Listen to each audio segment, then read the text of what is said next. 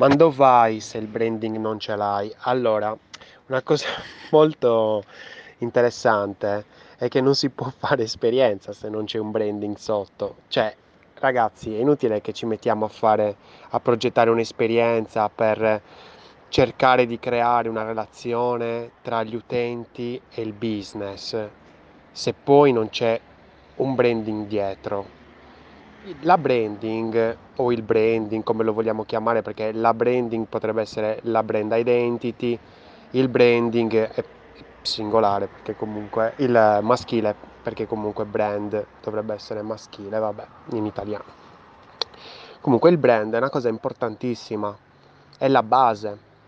Cioè, la cosa che dico sempre infatti è che la cosa più difficile è il logo. Dal logo dalle linee, dalle curve, dai colori, dalle forme. Dal logo esce tutto.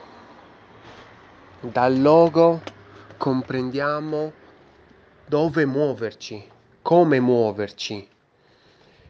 Se il logo è fatto male, eh, niente, dobbiamo rifarlo, dobbiamo risistemarlo, è inutile. Eh, senza un logo, senza il brand, perché poi è, il brand non è solo il logo, è proprio anche il tono di voce, il carattere, l'atteggiamento che ha quel business. Noi non possiamo far nulla. Non lo possiamo fare. È inutile, cioè è inutile uscire, andare a una festa senza le scarpe o senza le mutande. È inutile.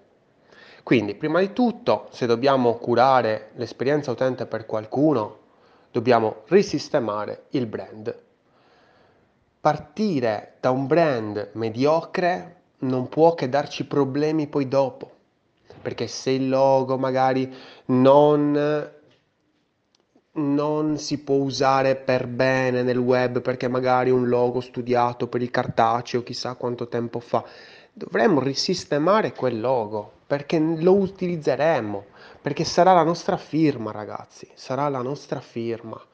E, ehm, quindi iniziare dalla brand identity, creare brand awareness, quindi consapevolezza del brand tramite la user experience.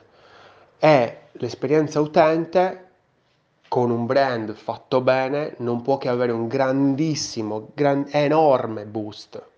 Quindi partiamo bene, con un buon inizio, con una buona identità, costruiamola, progettiamola per bene, già pensando a 360 gradi come vuole l'esperienza utente, questa bellissima disciplina, enorme, però vabbè, bella, e poniamo tutta la nostra attenzione sul brand per poi portarlo agli utenti tramite un'esperienza o più esperienze perché magari eh, gestiamo una personalizzazione dell'esperienza magari te ne parlo nei prossimi audio. La personalizzazione dell'esperienza è anche un argomento molto interessante per arrivare agli utenti.